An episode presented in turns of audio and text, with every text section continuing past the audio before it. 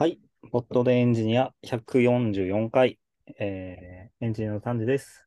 エンジニアの南です。よろしくお願いします。よろ今しくお願いします。日は2人で、今日は、そうですね。大坪くんが来るか来ないかちょっとわからないまま二人で始めましたね。はい。はい。何、谷さんは最近ハマってることがあるんですか？いや、僕あんまり技術的な話何もなくて、ゼルダが面白いっていうことしかないんですよ ね。いいですね。タイムリーな話でいいですね。あの、はい。1週間ぐらいやってますね。いや、でも面白いです。本当に。おー、で、前作をやったけど、全はい。然楽しい、あの、違った遊び方あをするし、なんか全体的にボリュームが感覚的には3倍ぐらいに増えてるイメージで、え、それすごいです。前作ですらボリューム結構あったと思いますけど、そこからさらにそんなに増えてるんですね。まあ行ける場所とかもあるし、ああ、すごいわ。かんないですけど、感覚ですけど、まあふすごい増えていて、まだ僕クリアしてないんですよね。うんはい。ちょっとずつやって。で、まあでも、なんか、ね、前作でも、なんか別にその、クリアを目指すっていうよりかは、なんか、だらだら楽しむというか、なんか自由度があって何でもできるから、楽しみ方無限大みたいな感じありましたけど、まあ、それがより強まってるんですかね。なんか謎解きがまあいろいろあるじゃないですか、ゼルダって。ああ、ありますね。なんかブレワイの時から、そのな謎解きの方法が一つじゃなくなったっていうのが話題になったけれど、ささらにその度合いが上がったなって思っていて、おー、すごいですね。なんかその想定回って大体あるじゃないですか。うん、まあそうですね、そうですね。僕多分想定回じゃ、普通に考えて想定回じゃないやつを、で解く確率が結構あるので、なんかうん、想定回の候補みたいのが、あの、一つの謎解きに2、3個以上あるんじゃないかなっていう感じでうす。ん。いや、いいですね、そういうの。いろいろ組み立てるのが楽しいので遊んでます。うんいやー、いいですね。いや、僕もあの、買ったんですけど、ままだやってなくて、ちょっとやり始めると、ずっとそればっかりやりそうで怖いなと思って、今、寝かせてます。いや、偉いですね。気持ちが強いですね。ないんですかね。どう、どうなのかわかんないですけど。え、土日にやるとか、だから今日月曜なので、土土日にやるとかでもなく寝かせてるんですね。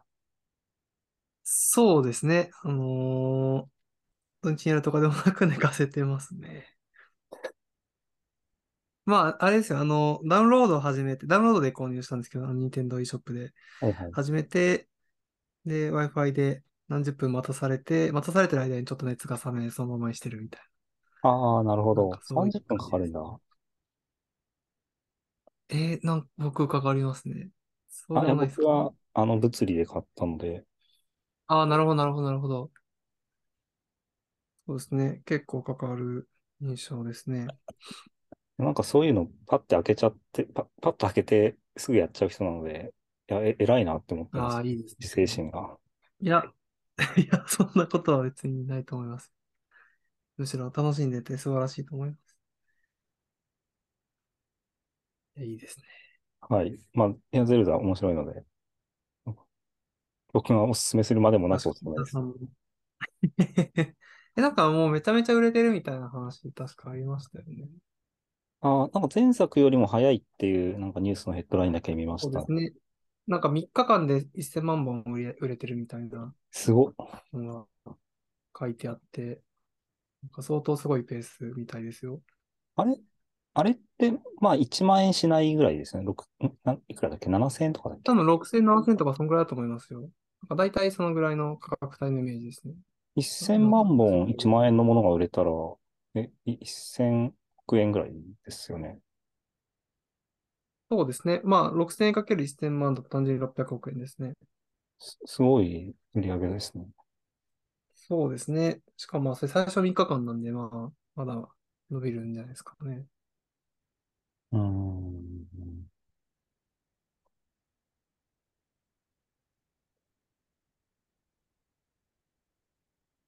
いや、なんかこういうパッケージゲームってちゃんと売れるんだなって、いや、すごいですよ変な感想をね。抱きました、僕は。え、なんか、すでに全、任天堂過去に発販売、発売した電源予測の最高記録らしいんで、最高記録をこのまま更新していくんじゃないですか。期待も高かったですね。ニュース見てるんですけど、えーいや、すごいですね。いやゲームのあり方とか全然変わってしまったのかなとか思っていたけど、その、まあダウンロード販売は昔なかったけど、け結構昔と同じですもんね。ゼルダのあ買い切りで、まあ遊んで、うなんかネットワーク対戦とかも別にないし、うーん、そうですね。確かに。で、で、面白いし、いや、すすごいな。いや、すごいですね。いや、コンシューマーゲームは、なんか、どんどん厳しくなっていくのかな、みたいな、なんとなく、そうそうそうなんか PC ゲーム市場がすごく大きくなってるから、その分結構競争が激しいのかな、みたいな印象もありましたけど、なんかすごいですね。ゼルダ。というか、任天堂か。日本よりも全然世界で売れてるって感じなんですかね、じゃあ。あ、でもそうですね。あの、ゼルダの、僕が今見てる記事だと、全世界で1000万本で、国内は224万本らしいです。だから、でもそれでもす7ごい。割はい以上は国外ですね。はいはいはい。へえ。あ、すごいですね。そうですね。まあ、ゼルダは、こんな感じですかね。技術的じゃない話で言うと、僕最近その、まあ、Kindle で本を読んでるんですけど、まず火星の人っていうのをあの少し前に読み終わりました。で、これ、確かこれの話ちょっと前にしましたよね。で、あ、あの、映画だとオデッセセイ。イっていう。あ、オデッセイの映画ですよね。僕、映画は見たけど、ね小説は読んでない人ですね、それは。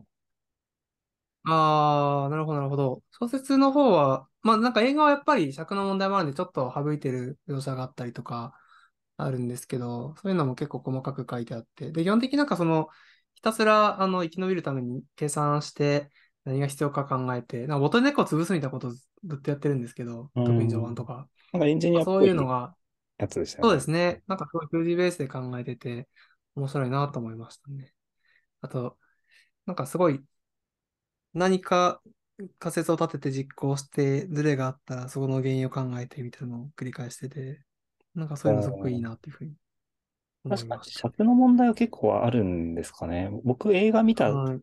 感想は、まあなんかそういう問題解決みたいなところも思ったけれど、ちょっとなんか都合が良すぎるんじゃないかなっていう、ここのテンポでどんどん問題ああ、みみたいなところがあって、小説はなんかもっとじっくり解決していく、なんか失敗とかもする感じなんあ、だ。そうですね。まあ結構失敗してましたね。うん、そうなんですね。まあでも、なんか失敗ももちろん、あのー運よく助かるみたいなのもあるんで、まあもちろん、ある程度都合がいいは都合がいいとかはあると思うんですけど、まあ確かに死まあでもなんかずっと成功してるっていうよりかは、うまくいったり失敗したり、でも失敗したけど、なんとか一命取り留めたりみたいなうん、感じでした。火星でサバイバル生活をするという。そうですね。という本でした。で、同じ作者の方が書いたプロジェクトヘイルメアリーっていうのを今読んでいて、あのーこっちも面白いですね。なんか谷さんはこちらを読んだんですよね。で僕も半年ぐらい前に確か読みましたね。うーん。いや、まだジョーの途中なんですけど、な、なのでちょっとネタバレはまだ聞かないように してるんですけど、いや、でも、こっ。ちもやっぱりなんか結構その、あのーサイエンティフィック科学的なアプローチみたいなの感じを受けるような、まあ、考察とか、いろえ、いろあっどこまで読んだんて。でしたっけ？どどこ、どこまで言っていいんですか？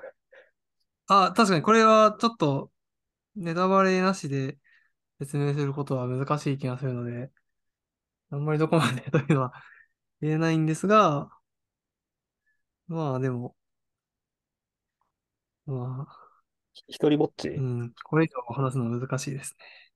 あ、一人、な、何ですか？え一人ぼっちですか？まだ。まだどっち？あ、一人ぼっちじゃ なくなるかもしれないですね。なのかもしれないですよね。そういえばなんか火星の人も、ヘイル・メアリーも、その、な、なんかその、シリアスな宇宙 SF とかじゃないところが良いかなって思いました。結構、ああ、なんかポップな感じっていうんですかね。うーん。確かにそうですね。なんかその、まあ、例えば火星の人の方だと、主人公がそもそも結構ギャグ、ギャグが好きというか、面白い人なんだみたいな風に作中でも描写されてて、まあそういう風に言及されていたりもして、まあ実際そんな感じ、一人語りだけどずっと、はいはい。なんかちょっと面白く、なんか書いてるみたいな感じあ、なんはまか、だあったなと思っていて、そうですね。ああ、そっの、か、あの、そう、そうですね。大さん映重力、画だけでした。重力加速度を測定して、みたいな下りとか結構面白かった記憶があります。ああ、プロジェクトヘイメアリーの方ですよね。プロジェクトヘイルメアリーで、自分が、また多分。そこまでは良くて、じ自分がどこにいて、誰なのかわかんないみたいな状態ん、から始まって、なんか、ただなんかん、知識だけは覚えていて、ありましたね。その知識を使っていろんな仮説を考え、もしかしてこれは、なんだろう、地球なのか宇宙なのか、なんか別なところなのかみたいなん、やつをいろんな数字を使って、ちょっと、ちょっとずつん、狭めていくみたいなところが面白かったです。うーん。重力加速度を測ってた。そうですよね。確かに確かに。なんか、何も覚えていない、何もわからないところから始めて、少しずつ積み上げていってみたいなのは面白いですね。なんか最初にメンタルがおかしくなっ人もちょっとそういうとこあるかもしれないですね。あ、そう、ですね。かぶっちゃいました。まあ、同じ人何もないとこ。ろかな。そう。ですね。同じ作者が書いていて。まあ、作者の中はちょっと面白い人というか、まあ、そういう少し、なんですかね、ポップな感じで書くのが好きな人なのかなっていうのは思いましたね。えーっと、アンディ・ウィアーさんっていう人ですね。あ、そうですね、そうですね。うんなので、ちょっと読み終わったらまた話しましょう。もしかしたらその時はネタバレがありみたいな感じで 話してもいいかもしれないですね。ちなみに作者のアンディ・ウィアーさんは、プログラマーをやってて、まあ、コンピューターあ、サイエンスのバッそうなんですクグラウンドがあるみたね。いですね。おー、なるほど。あ、で、最。初に火星の人を連載してたんですかね。そしたらなんか人気が出てしまっ、で出て、なんか映画化されたみたいな。えーすごいですね。なんか巨大な手袋をはめてるお、おっちゃんの写真がウィキペディアにあるので、この人です。なるほど。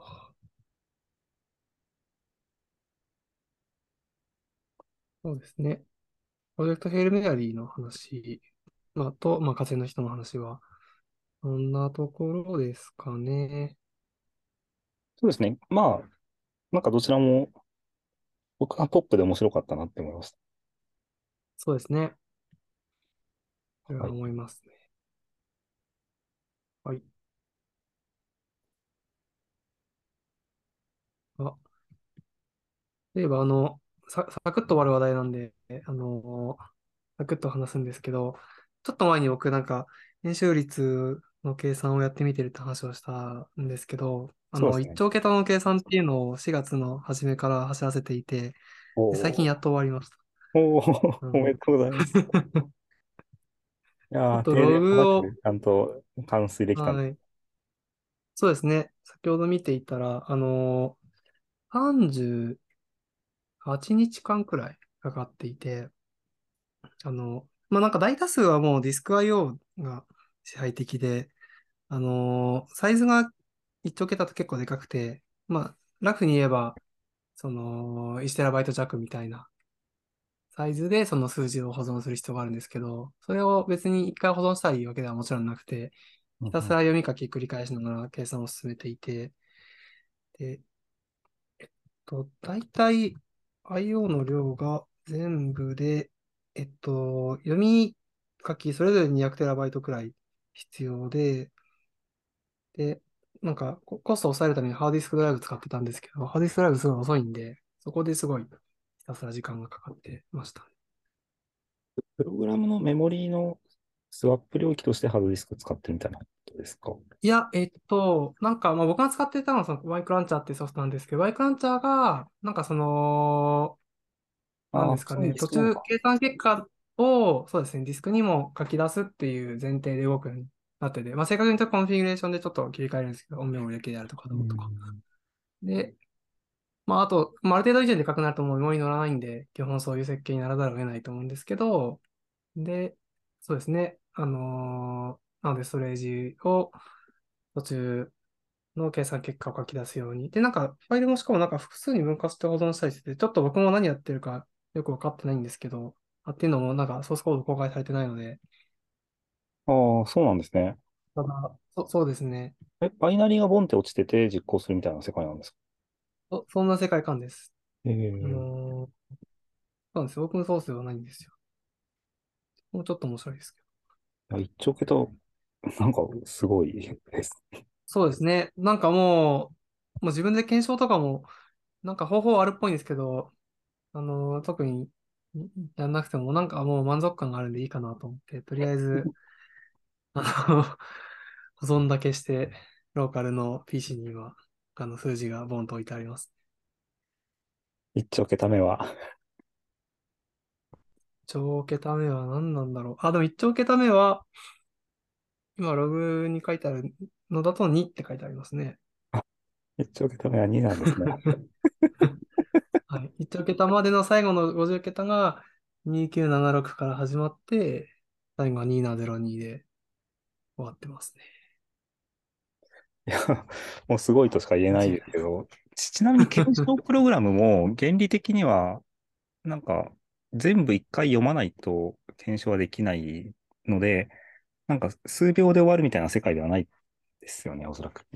そうですね。このサイズだと多分数秒では終わんない気がします。もちろんなんかその、普通の PC じゃないようなマシンとか使って全部メモリに載せれたらもっと早いと思うんですけど、なかなか 1TB 弱のデータメモリに載せるのも大変だと思うので、そうですよね。え、ワールドレコードはちなみに何桁なんですか？なんか前も聞100いたよ。桁のはずですね。あの、Google が GCP 使って計算したっていうのは、確かか、か。はい、100トリリオンディジッツっていうやつです。10万、10、10億、100千、1兆、100兆、確かに。2022そうですね。年。ここはその100分の1ですね。いや、え、え、す、す、すワントリリすオンディジッごいですね。100分の1まで迫っている。ワールドレコードの。ツ。あの、ただ待っただけでできます。円周率100兆桁目は2ということで。皆さんもご家庭で。1兆桁目ですよ。1兆桁目あ、ごめんなさい、1兆桁目。1兆え、桁目は、1兆桁目って定義で言うと小数点の1兆桁目ってことですか ?3.1。3は、あ、そうですね。えっと、なんか、円周率計算界隈では3.14の3点は省略して、それ以降を数えるみたいです。あ14から始まるんですね、その世界は。そうです、そうです。だから、ちょっと面白くて、その、えっと、デシマルフォーマット、あの、普通に受信で出力したフォーマットだと、ファイルのサイズがちょうど、あの、1兆バイトプラス2になってるんですよ。なんか、それは、ちょっと面白いなと思う。ああ、なるほど。3点がつついて。3点っていうのは2バイトプラスになるんですよね。なるほど。えそうです、ー、そうです。というあ豆知識りがとうござい。ます。はい、ありがとうございます。そんなとこですかね。まあそうですね。そんなところですかね。ちょっと、リ、リアルワールドで次のミーティングがあるので、ここら辺にしますか。そうですよね。はい。はい。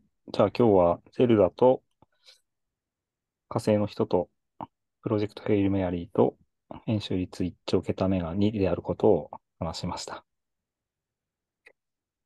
ホットでエンジニアでした。はいありがとうございます。ありがとうございます。